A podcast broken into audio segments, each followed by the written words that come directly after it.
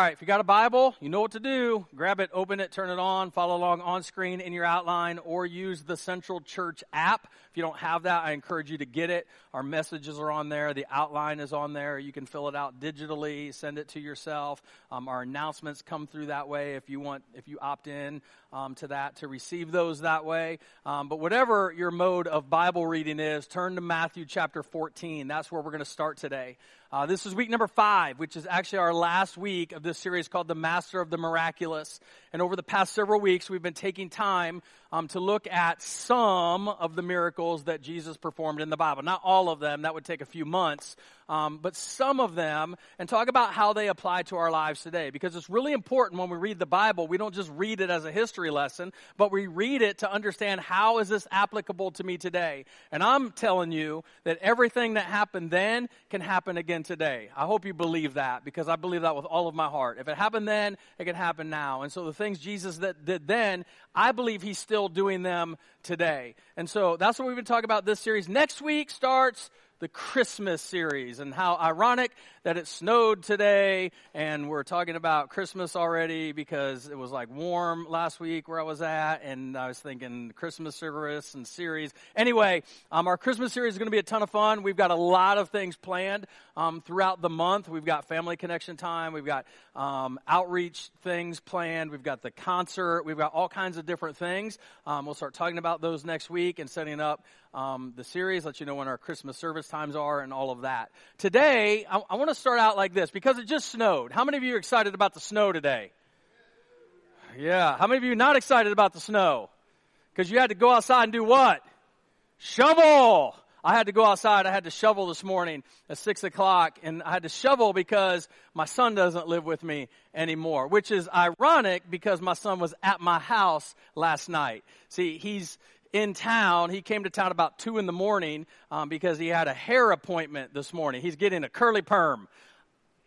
I have not spent a dime on my daughter's hair throughout the years. I spent like ten thousand dollars on my son. Like that's like backwards, isn't it? Not Like kind of messed up. And so anyway, I had to go out and shovel. And, and I started thinking about how yesterday, like in the morning, it it snowed a little bit and we were all panicked because of church and what do you do at church when it snows and you got to cancel or you got to stop one service and you got to combine this and people won't go out in the snow and then you got to pay for somebody to come do the parking lot and, and we were kind of going through all these scenarios early in the morning and then it all melted and I was like, I think it might snow again. And everyone's like, oh, it's just going to snow a little bit. It's not going to be that big of a deal. And then we wake up and it's like three inches or, or whatever. And so it, it causes chaos. It causes panic. That's what storms do in our life, right? Like, like we think it's fine. We think it's not going to be that big of a deal. And all of a sudden we're like all out of sorts trying to figure out what to do. Everybody in here knows what it's like to be in a storm. As a matter of fact, I like to say everybody in here is in one of three places. You're either in a storm, you're coming out of a storm, or there's a storm coming your way that you're about to go into. And, that's not me being doom and gloom. That's just the reality of life, right? All of us in this room have been in a storm. Some of us are in storms right now. Storms are something that all of us experience. And they're not just something on the outside. They're not just something that happen around us, but they happen inside our hearts as well and inside of our minds. And so Matthew chapter 14, um, in this series, I've been in, in John. And in John chapter 6, there's this story that Matthew tells as well, but Matthew gives us a little bit more detail to it. It's the story of Jesus walking on water. This story, this miracle, there's so much going on. The disciples, the 12 men closest to Jesus, had just seen Jesus do some incredible stuff. And then they hit a storm. And when they hit the storm, they forget everything that he had ever done. Doesn't that happen to us? Don't we do that? Don't we get into a, the middle of a storm and we forget everything Jesus had ever done? Don't we forget that he says cry out? Don't we forget that he says look for him? Don't we forget he says listen for him? We get into the middle of a storm and we reduce the size of God to our current situation. And so that's what we're going to talk about. And let me set it up like this. I got to set it up this way. I've got to set it up by asking this question, but I don't want you to answer it because this is central. And I know my people and I know the answers that I'm going to get. Normally, I would do a hand raise. Don't raise your hand. Do not answer this out loud. Just keep it to yourself. As a matter of fact, the best thing you can do is just look for it. Don't even look at me. Just look past me. Listen to this. Answer it inside of your own head. Don't look at your neighbor. Don't laugh. Don't do any of that stuff. All right? Because here's the question Have you ever been high? Have you? Like, keep it to yourself. But have you ever been high? I'm not talking about you had a good day. Praise Jesus. Everybody's so awesome. This is just great, greatest day ever. I'm talking about an illegal substance, or maybe, maybe it was medically given, but you used it in some way, shape, form, or fashion, and you were high. Now, many of you know I had surgery back in September on my foot. And I was terrified, not about the surgery, but about taking pain medication because I had a problem years ago abusing it. Not just addicted to it, I was, I was abusing it. It was bad. And so I was talking to the doctor, I was talking to the surgeon, like, hey, you know, I had this problem, I don't really want to take the pain meds, what can we do instead? And they're like, really, there's nothing we can do instead, you're going to be fine. I'm like, I'm probably not going to be fine. And they're like, you're going to be fine. I was like, I'm probably not going to be fine. And they're like, yeah, maybe you're not going to be fine. And so we went through the thing, and, and anyway, the first couple days I was fine. And then Friday, Friday, everything that I had taken kind of caught up with itself, and I was like, high, like really high. I got up the next day and I told Mary, no more. Doug, I, no more of this stuff, throw it away, get rid of it. I'm only taking Tylenol. And I did. I fought through it for like a week or so. It sucked, but, but I made it through it. But here's the thing that Friday night, whew, man, I was happy. I watched TV. I was happy. I don't know what I watched, but I was happy. I listened to some music. I was happy. Like everything was going great. I was having a good time. I laid down. I took a nap. I was happy. I woke up and the medicine had wore off. I'm not happy anymore because the high was gone. You know what I'm talking about? Don't answer. You know what I'm talking about? The high wears off. Now let's discuss this. When I was high, would you agree with me that that's not a great time to make a life changing decision? Like, seriously, when I was high and I was just so happy, would it have been a wise thing for me to call my real estate agent and say, hey, it's a house I want to buy. Let's go get that thing. No, because you don't make decisions like that when you're high. Would it have been a great idea for me to call my financial investor and say, hey, I want you to take all my money. I want you to move it over to MySpace. It's about to make a comeback. Let's go. No, because I'm high and it's not great. It's not a great time to make decisions when you're high.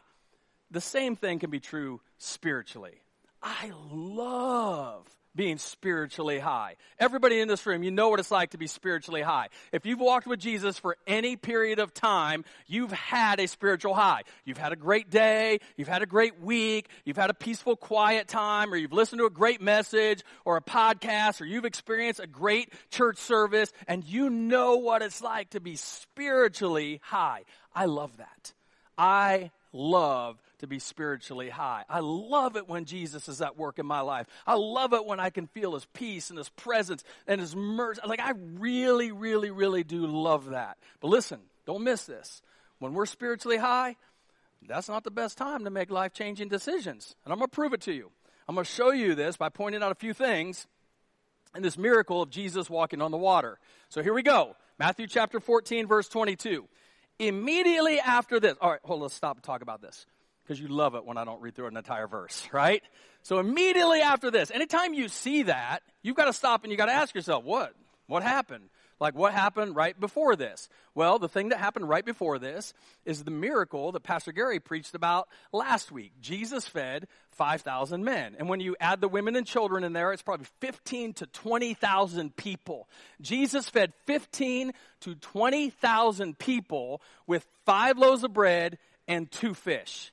Now, the disciples had been following Jesus for some time now, and they had seen some amazing things, but nothing like this. I mean, think about this. For them, being with Jesus, man, sometimes, sometimes they had great days. Sometimes things were awesome following Jesus because he was drawing crowds and, and, and they weren't teaching, but they were with the guy who was doing the teaching. Like they weren't the preacher, but they were on staff. And so they were getting a little recognition. Like they, they knew who, who these pe- people knew who they were. And every once in a while, even though they were having great times, every once in a while they would get into some trouble. Every once in a while they would have some bad days. Like there was a time that Jesus wanted them to go to a certain place and they said, we don't want to go to that certain place because the last time we went through that, we went through that region, Jesus, hey, you remember like they were throwing rocks at you, but since you're fully God and fully man, you somehow could dodge the rocks or they went right through you and they hit us. Like we don't like that. They, they were experiencing some trouble. They were experiencing some pain. They had some difficulties. There were some bad days with them following Jesus. Now, at this point, they also weren't quite sure who he was. And nobody had ever seen a miracle like this. 20,000 people with five loaves of bread and two fish. This is a miracle of epic proportions. I mean, and they're thinking, oh my gosh, this guy's legit. This guy is awesome. Peter, he just fed 20,000 people with a happy meal. This is amazing. And I'm pretty sure that they were all like, we have arrived.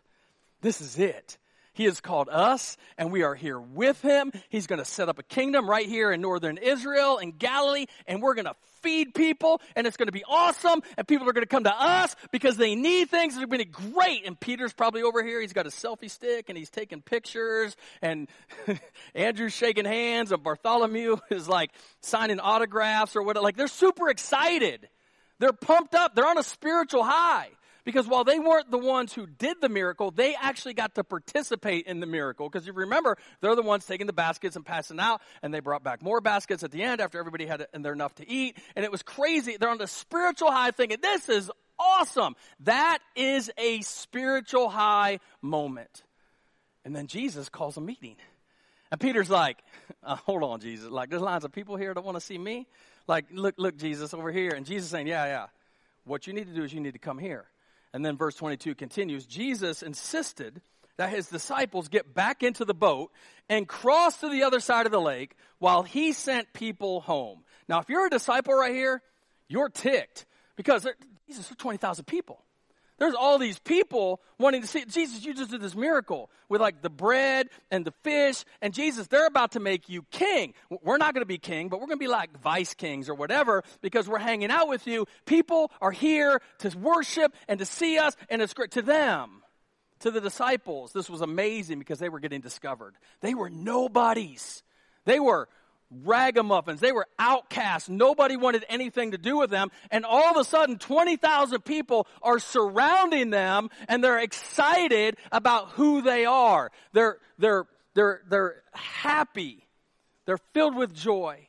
They're in this moment of like, yes, this is great. Like we're with Jesus. There must be something special about us. And people were saying that. You're with Jesus. Something, should, something must be special with you. And then Jesus, after one of the greatest miracles that he had ever performed up until this point, he tells the guys who think they just had their breakthrough moment. They're on this spiritual high, unlike anything they had ever experienced. Jesus said, Hey, what I need for you to do is, I need you to get back on that boat and go to the other side of the lake. And so if you're one of the disciples, you're like, uh uh-uh. uh there's nobody excited for us on the other side of the lake. I mean, over here, Jesus, like this is it. Jesus, if you send us over there, you're taking away all of our attention. Jesus, over here is where we want to be. If we go over, Jesus, you're taking something away from me. Do you know that there are times that God will take something away from you? That God loves you so much that sometimes He'll take something away from you? Because we'll get to the storm in just a little bit. They're going to go through a storm. That's where the miracle happens. But the storm on this side of the shore would have been worse than the storm they're about to get into. I mean, on, on this side, had they stayed with the crowd, they're going to be tempted by pride. They're going to be tempted by, maybe we're awesome. Maybe we're incredible.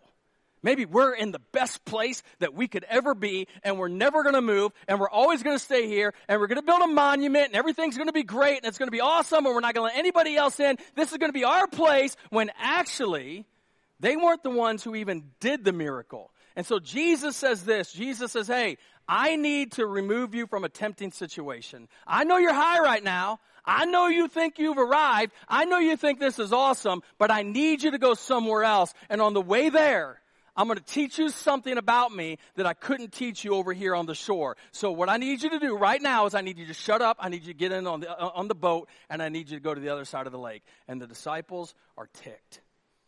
And they're on the boat And the Bible says this, verse 23. After sending them home, he went up into the hills by himself to pray. Night fell while he was there alone. Now, let's talk about that for a second. Why did Jesus go up into the mountains to pray by himself? Now, again, I could spend the next several weeks talking about this, but I'll try to do it real quick. Because haven't you ever wondered that? Why did he go by himself? Like he just done this cool thing. Disciples are excited. People are happy. Like, why, did, why didn't he get in the boat with them and just go? Well, we're told in scriptures multiple times that Jesus is fully God and fully man. And I've told you in this church, we've got to be on the same page with that. No compromise. If you want Central to be your home church, we got to be on the same page. Fully God, fully man. Like that's who Jesus is. Fully God and fully man. Well, we're also told that because he's fully God and he's fully man, that he was tempted in every way. In every way that we're tempted, in every way they were tempted way back then, in every temptation that came his way, Jesus was tempted, yet he did not sin. And so think about this for a moment. I'm just, I'm just throwing this out there. If the crowd of people and all the fame and all the recognition and all of that would have been a temptation for the disciples, then do you think maybe it might have been a temptation for Jesus as well? I'm, just asking. So Jesus, for whatever reason, had to get by himself and connect with his Father. And this is important. I'll talk about this in a few minutes. Where he went, where he went to be alone, it's overlooking the Sea of Galilee. They say that there's literally nowhere on the sea that you can't see from the place that Jesus was at. And so, even when the disciples are in the middle of the storm, they were never out of the sight of Jesus. Don't miss that. He saw them in the middle of their storm.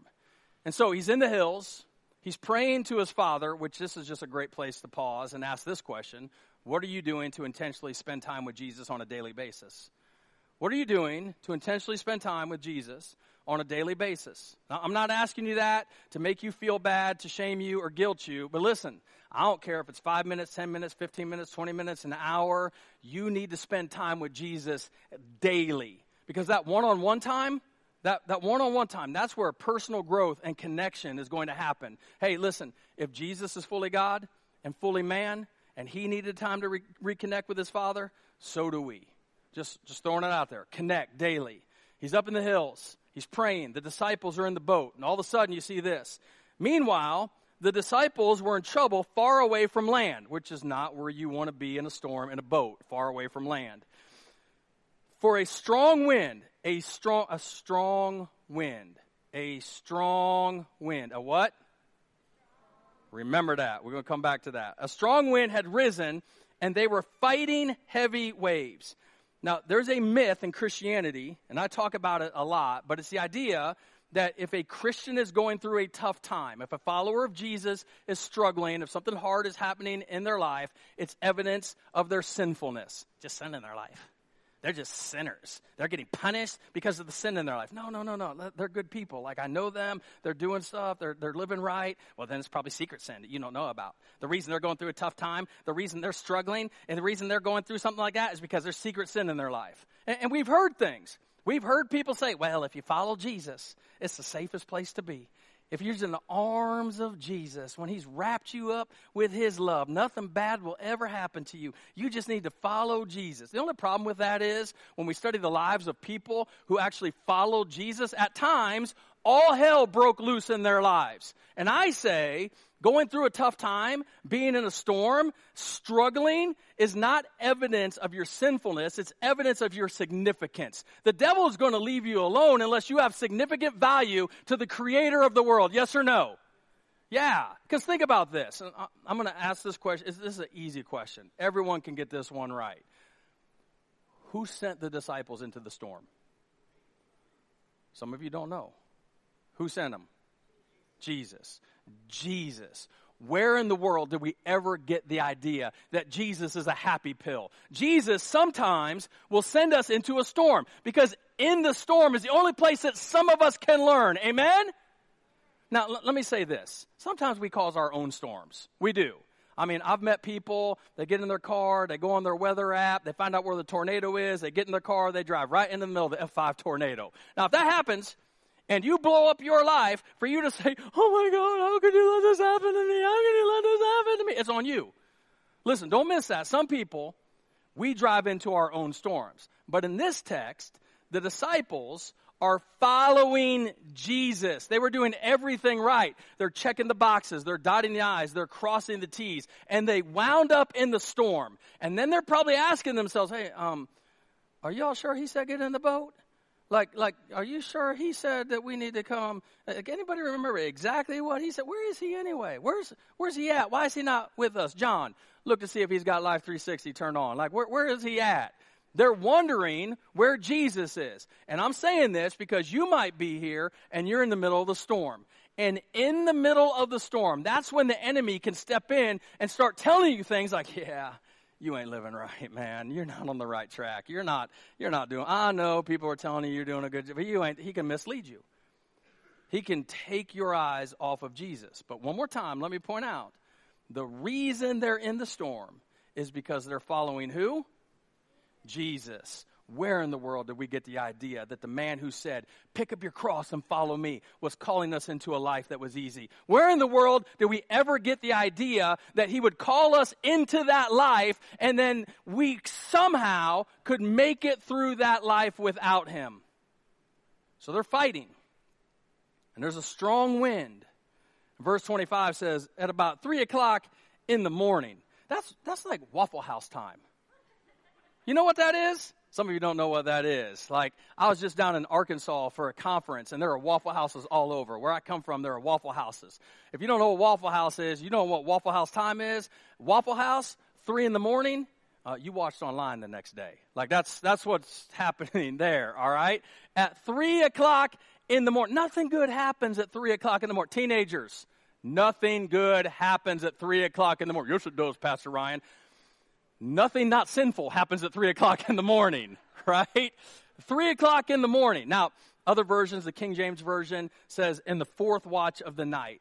And so scholars believe this is anywhere between 3 and 6 o'clock in the morning. So listen, Jesus sent them out in the evening and then sat down and prayed on the mountain. He can see them in the storm, but why did he wait so long? Have you ever done that? You ever gotten through a storm and you've been on the other side of it? You're thankful for what you learned in the storm. Jesus, man, I, I did so good and everything was so great and now I can help other people and things are awesome and I can do this. But, but you're thinking like, hey, thanks a lot, but, um, would have been way better had you shown up earlier, Jesus. At three o'clock in the morning, listen, don't miss this. He could have come at any time, but he came at the darkest point of the night. And do you think these men, by the way, out of the 12, seven of them are experienced fishermen. So when the storm first hit, they probably thought, hey, no big deal. You five calm down. We got this. We've been out here in this before, man. This is fine. It's fine. But after fighting the wind and the waves and the rain for hours, do you think at any point they were about ready to give up? Yes or no? Yeah, absolutely. So Jesus waits on these men to understand hey, if we don't get some help, we're not going to make it through this.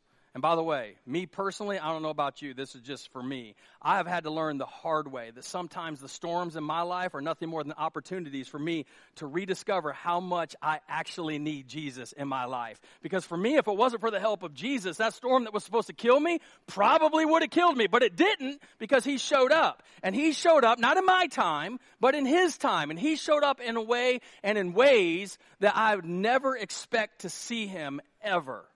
Because watch this, verse 26. When the disciples saw him walking on water, when they saw Jesus walking on water, this was their response. They saw him walking on the water. They were terrified. In their fear, they cried out, It's a ghost! Notice the exclamation point. They're freaking out. In their fear, they cried out, It's a ghost! Now, one of the things that bothers me is when you hear people teach about this passage and they preach about it and they try to tell you what they would have done had they been there. You ever met those people? I don't know why they said it's a ghost. If I'd have been there and I'd have seen my Savior walking on the water, I'd have said, Worthy is the Lamb who was slain before the foundation of the world. No, you wouldn't. You'd have crapped your pants just like they did. Seriously. Because Jesus showed up, and, and, and don't miss this. Don't miss this because this is so good.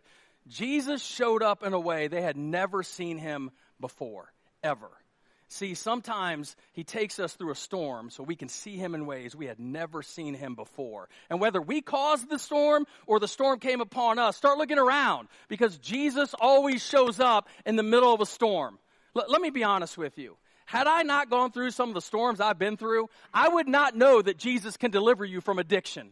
I would not know that Jesus heals. I would not know that Jesus is into this thing called restoration, that he's all about it. See, I wouldn't have known that just by hearing a sermon. I would have known that by reading a book. I only know it because he brought me through the storm. He will bring you through the storm. And when he does, he will reveal something about himself to you that you would never had experienced had you not gone through the storm. So they're in the storm. They're freaking out. Let's be fair. It's windy rainy, there are waves, they're on a boat, and, and, and they see him, but they don't really see him. You know what I'm talking about? You ever met somebody and you couldn't see them? Can't really make out who they are because they're so far away. Like they couldn't tell who he was. And so verse 27 says, Jesus spoke to them at once. Let me say this Jesus always speaks in the storm. Jesus always speaks in the storm. He always speaks in the storm. I used to teach, the teacher never talks during the test. And, and, and I taught that because I thought it sounded good. I heard it somewhere, and I'm like, oh, that makes sense, man. And that's why I can't hear Jesus in the middle of my storm because the teacher never talks during the test. That's kind of true, right, teachers? You don't talk during the test unless you're yelling at the kid, hey, knock that off. Keep your eyes on your own paper. And, and so that, that, that's not really accurate teaching because Jesus is always speaking. The problem is we don't always listen. He'll always speak in the storm. And he says this Don't be afraid, take courage. I am here. Now, if you go back, this is a little Bible nerd nugget here. This is probably just for me. But if you go back to the original text, he says this Take courage, I am. That's all he said. Hey, um, I am. Right here, I am. And if you go back to um, Exodus chapter 3, verse 14, when Moses is staring at the burning bush and he asks, like, who, who are you? What's your name? God answers him, and God says, I am. And then Moses says, All right, you want me to go to Pharaoh? You want me to tell this stuff? Who should I say sent me? And, and God says, You tell him, I am sent you. And so right here, Jesus is saying, Hey, take courage, I am. In other words, I am God. I just thought that was cool. Anyway, back to the story. Jesus spoke to them at once. Now, now think about this. He spoke to them. He just spoke to him. Fully man and fully what? God, fully God, fully man. And I've told you for weeks in this series, the Word of God is what brings the miracle. It's what brings the healing. It's what breaks the chains in our lives. It's what calms the storm. And so think about this. When Jesus is speaking, it's the Word of God. And so they can see him, sort of, but they could hear him. They could hear Jesus, but they can't clearly see him. They couldn't see him clearly, but they could hear him. How did they hear him? Remember, what, what did I tell you to remember? What element did I tell you to remember? The what? The wind. The wind. The wind in the New Testament, the wind many times is symbolic of the Holy Spirit. So the wind carries the word. Isn't that good? See, when we get in the middle of the storm, the Spirit brings the word that we need to hear. When we're in the middle of the storm, the Holy Spirit brings the word from God that we need to hear. And so if you're in the middle of a storm, start looking for Him and start listening for him because he's going to show up and he's going to speak. He always does. That storm's not going to kill you. He always speaks. In fact, somebody here today, you're here because you went through a storm. And at one point in your storm, you wanted to give up. But Jesus showed up, you saw him, he spoke to you, and it should have killed you, but you didn't just survive it, you're thriving through it. But the problem is, we get into another storm. And when we get into another storm, we get amnesia and we forget all the storms that He's actually brought us through. And sometimes we just need to stop and say, God, thank you for that time. Thank you for that situation. And if you brought me through it then, you can bring it through, bring me through it now because He's faithful. He's the same yesterday, today, and forever. He will always, always, always follow through. And so if you're in the middle of a storm, you're not there because Jesus wants to destroy you. You're there because He wants to deliver you, not, not from it, but through it. So he says, Take courage. I am here. Now, here's what's funny Jesus says, Hey, guys, it's me. And then, I've told you this a lot. You ever want to feel better about yourself? You just need to go read about Peter.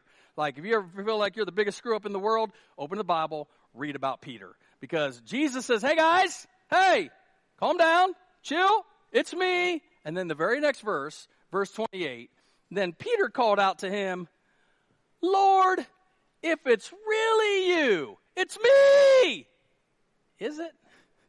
Is it, is it you, Jesus? Is it you? Dear God. Jesus probably said, Dear me. But Peter calls out to him, Lord, if it's really you, tell me to come to you walking on the water. Now, Peter, I find this hilarious. Peter, an experienced fisherman. Peter ain't never seen nobody walk on water. Peter probably never even had the thought, hey man, wouldn't it be cool if we could just walk across this lake? We know how to get on the boat. Like, wouldn't that be awesome? Peter's never seen this. And who knows where the thought came from? Like, call me, uh, like, let me come out. Like, he's, he's basically giving Jesus an impossible situation because he's in a crisis of faith moment. This is what he knows. This storm is rough. This boat is going down. That man is standing. And I would rather stand with Jesus and uncertainty than to certainly sink in this boat. So, Jesus, if it's you, if it's you, and, and, we've been told not to do this, but I'll be honest with you, I do it. God, if you really want this to happen, I need confirmation. God, if you really speaking to me, if you really need me to take this next step, I need a sign. I need for you to do this. Now, don't ask for something stupid like make two rats run through my living room or something like that. I'm not saying ask for a crazy sign, but he's asking God, I need to know. I need to know it's you. I need some confirmation. And, and, I don't think there's anything wrong with that, but he's asking for something crazy. If it's really you, tell me to come to you walking on the water. He's, he's had this spiritually high moment, and now he's in the middle of this crisis, and he forgets everything that happened. He forgets everything that Jesus could do, and he's like, hey, if it's really you, then I need to see this. And then Jesus calls him out on it. I love that. Because, see, we pray all the time God, I'll do anything you want me to do. God, I'll go anywhere you want me to go. Just get me out of the storm. And then Jesus says, okay, calls you out, and you're like, oh, I don't really mean I'll go anywhere, anywhere. I don't really mean I'll do anything, anything. Jesus is going to call you out. He calls Peter out right here. The wind carried the word to Peter. Peter hears a word, and then here's what's fascinating. So Peter went over the side of the boat and walked on the water toward Jesus. I, I can't even imagine what this scene is like. Can you imagine the other disciples? Peter, shut up. What are you doing? Peter, that's, that's, don't say that, Peter, walking on the water. Like nobody's ever walked on the water. That's the worst idea you've ever had. That is horrible. Thomas, think he's going to make it? Doubt it. Doubt it. Judas over here trying to make money, selling tickets or whatever. I mean, everybody in the boat is screwed up and messed up. And they're freaking out because now Peter is stepping over the boat. And then Peter starts walking on water. And he's walking towards Jesus. And then the very next verse, verse 30. But when he, what's that next word say? What's it say? Saw. Remember that.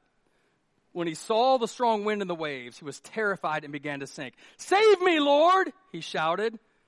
Now, if you've been in the church world for any amount of time, you've heard this story, you've heard this preached on, and, and you've heard this, right?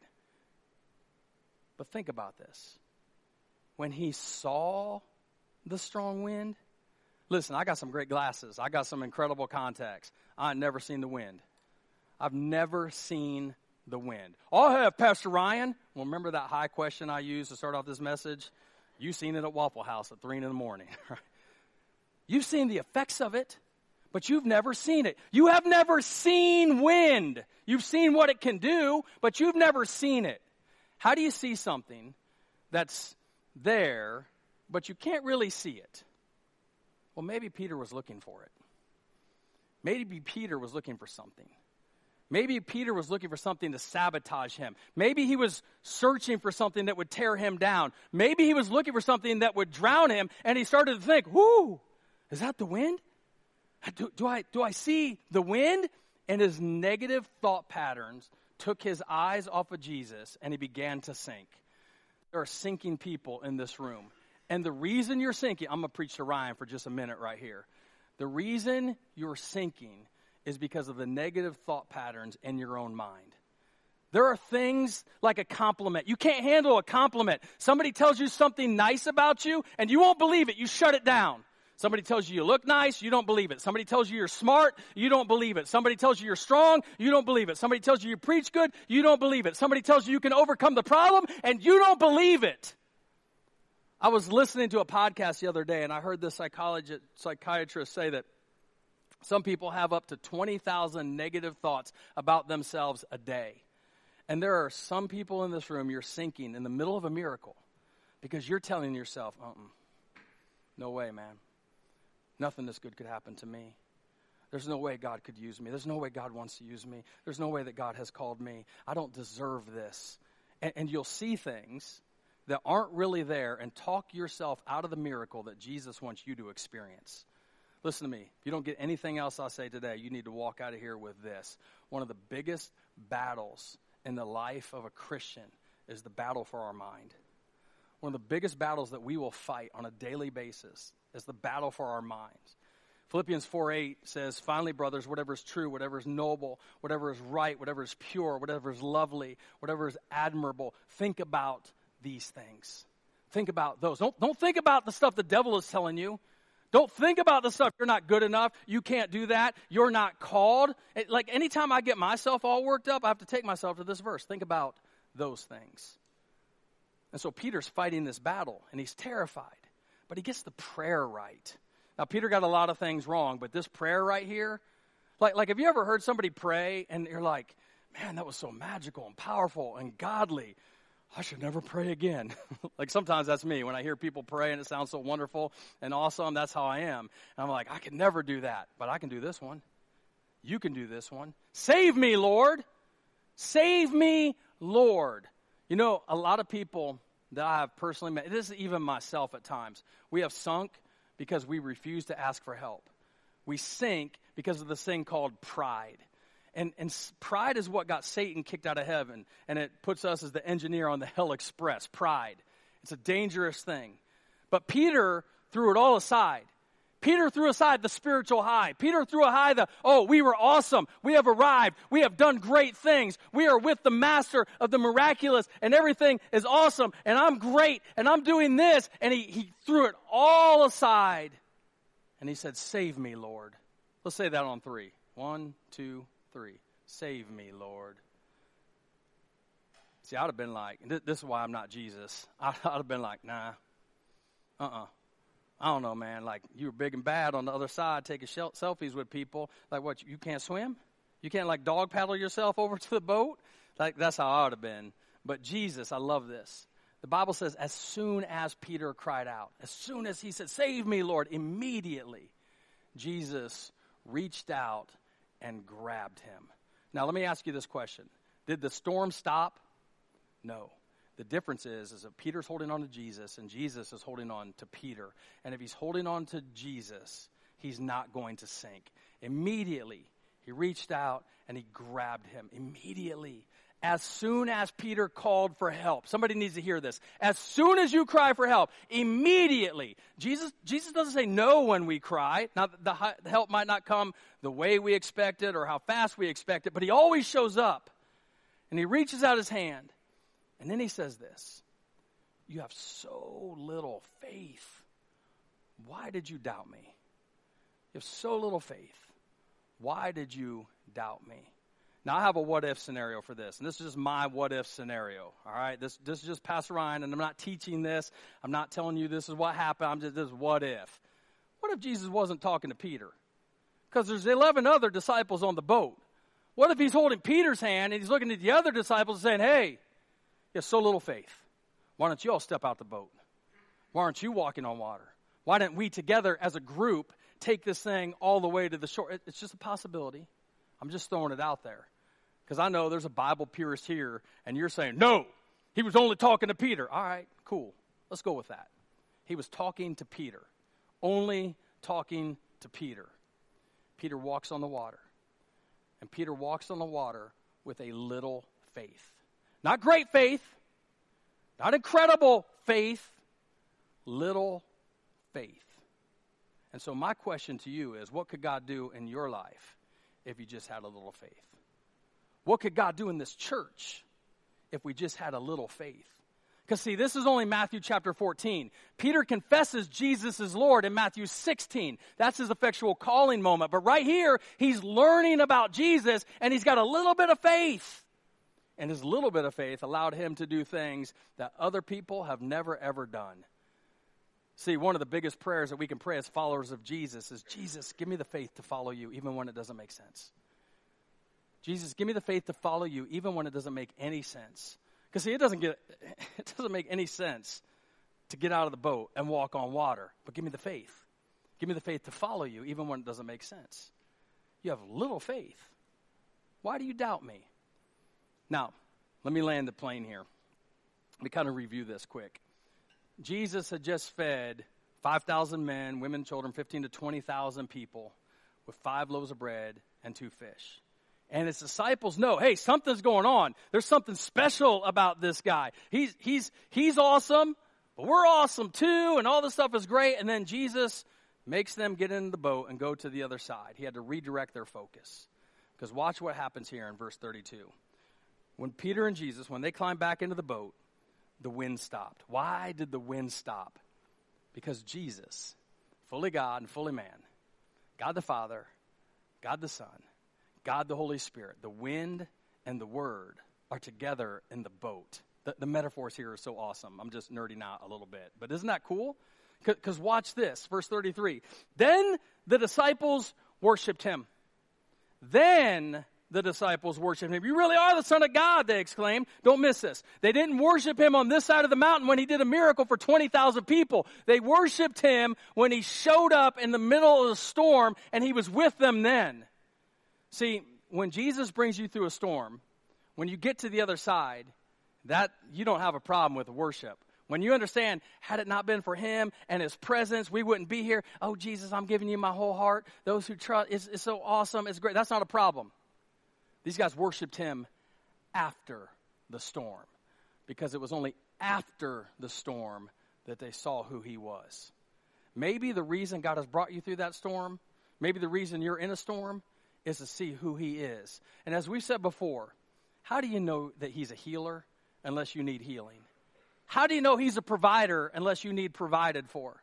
How do you know that he's the master of the miraculous until he brings you through and shows you that miracle? How do you know he's a savior if you don't understand that you need to be saved? Jesus is the master of the miraculous and he wants to work in your life. As we close out this series, let me just ask you a question that I asked you in week one. What miracle do you need to trust him for in your life? What miracle do you need to trust him for? Maybe it's time you, you stop trying to do everything on your own. Maybe it's time you stop trying to calm your own storm and cry out to Him, Lord, save me, even in the storm. Let's pray. Father, right now, in the name of Jesus, I want to pray over every single person in this room that's going through a storm. God, that we would just pause long enough to hear your voice that we would just slow down long enough to look around. God, that we would seize the, the negative thoughts of our mind and we would start listening for your word, that we would start listening for the wind to, to bring this, for the Spirit to come in and, and make us understand that, Jesus, you are greater than our storm, that your strength in us is greater than our storm. Heads bowed and eyes closed. Maybe you're going through a storm right now. And maybe your prayer where you're at, right where you sit, needs to be Lord, save me. Lord, save me. Maybe your prayer needs to be Lord, let me hear you. Maybe you're here, and maybe your prayer needs to be Lord, help me to take these negative thoughts captive. What is it you need to cry out to Him? Maybe you're here and you've never cried out and given your life to Jesus. Maybe you've never understood that you do need a Savior and Jesus Christ died for your sins. Maybe you've heard it, but you've never applied it. And so today you want to take that step and you want to ask Jesus to come into your life. If that's you, right where you sit, you can just pray this prayer Jesus, I know that I'm a sinner and I need you as my Savior. And so today I confess my sin and I ask you to come into my life and save me. Jesus, I believe you died on the cross, and I believe you rose from the grave, and I believe you did that to pay for my sin. And so today, I surrender my life to you. Come in and take over. Be my Lord, be my God, be my King, and be my Savior. Thank you for dying for me, and thank you for saving me.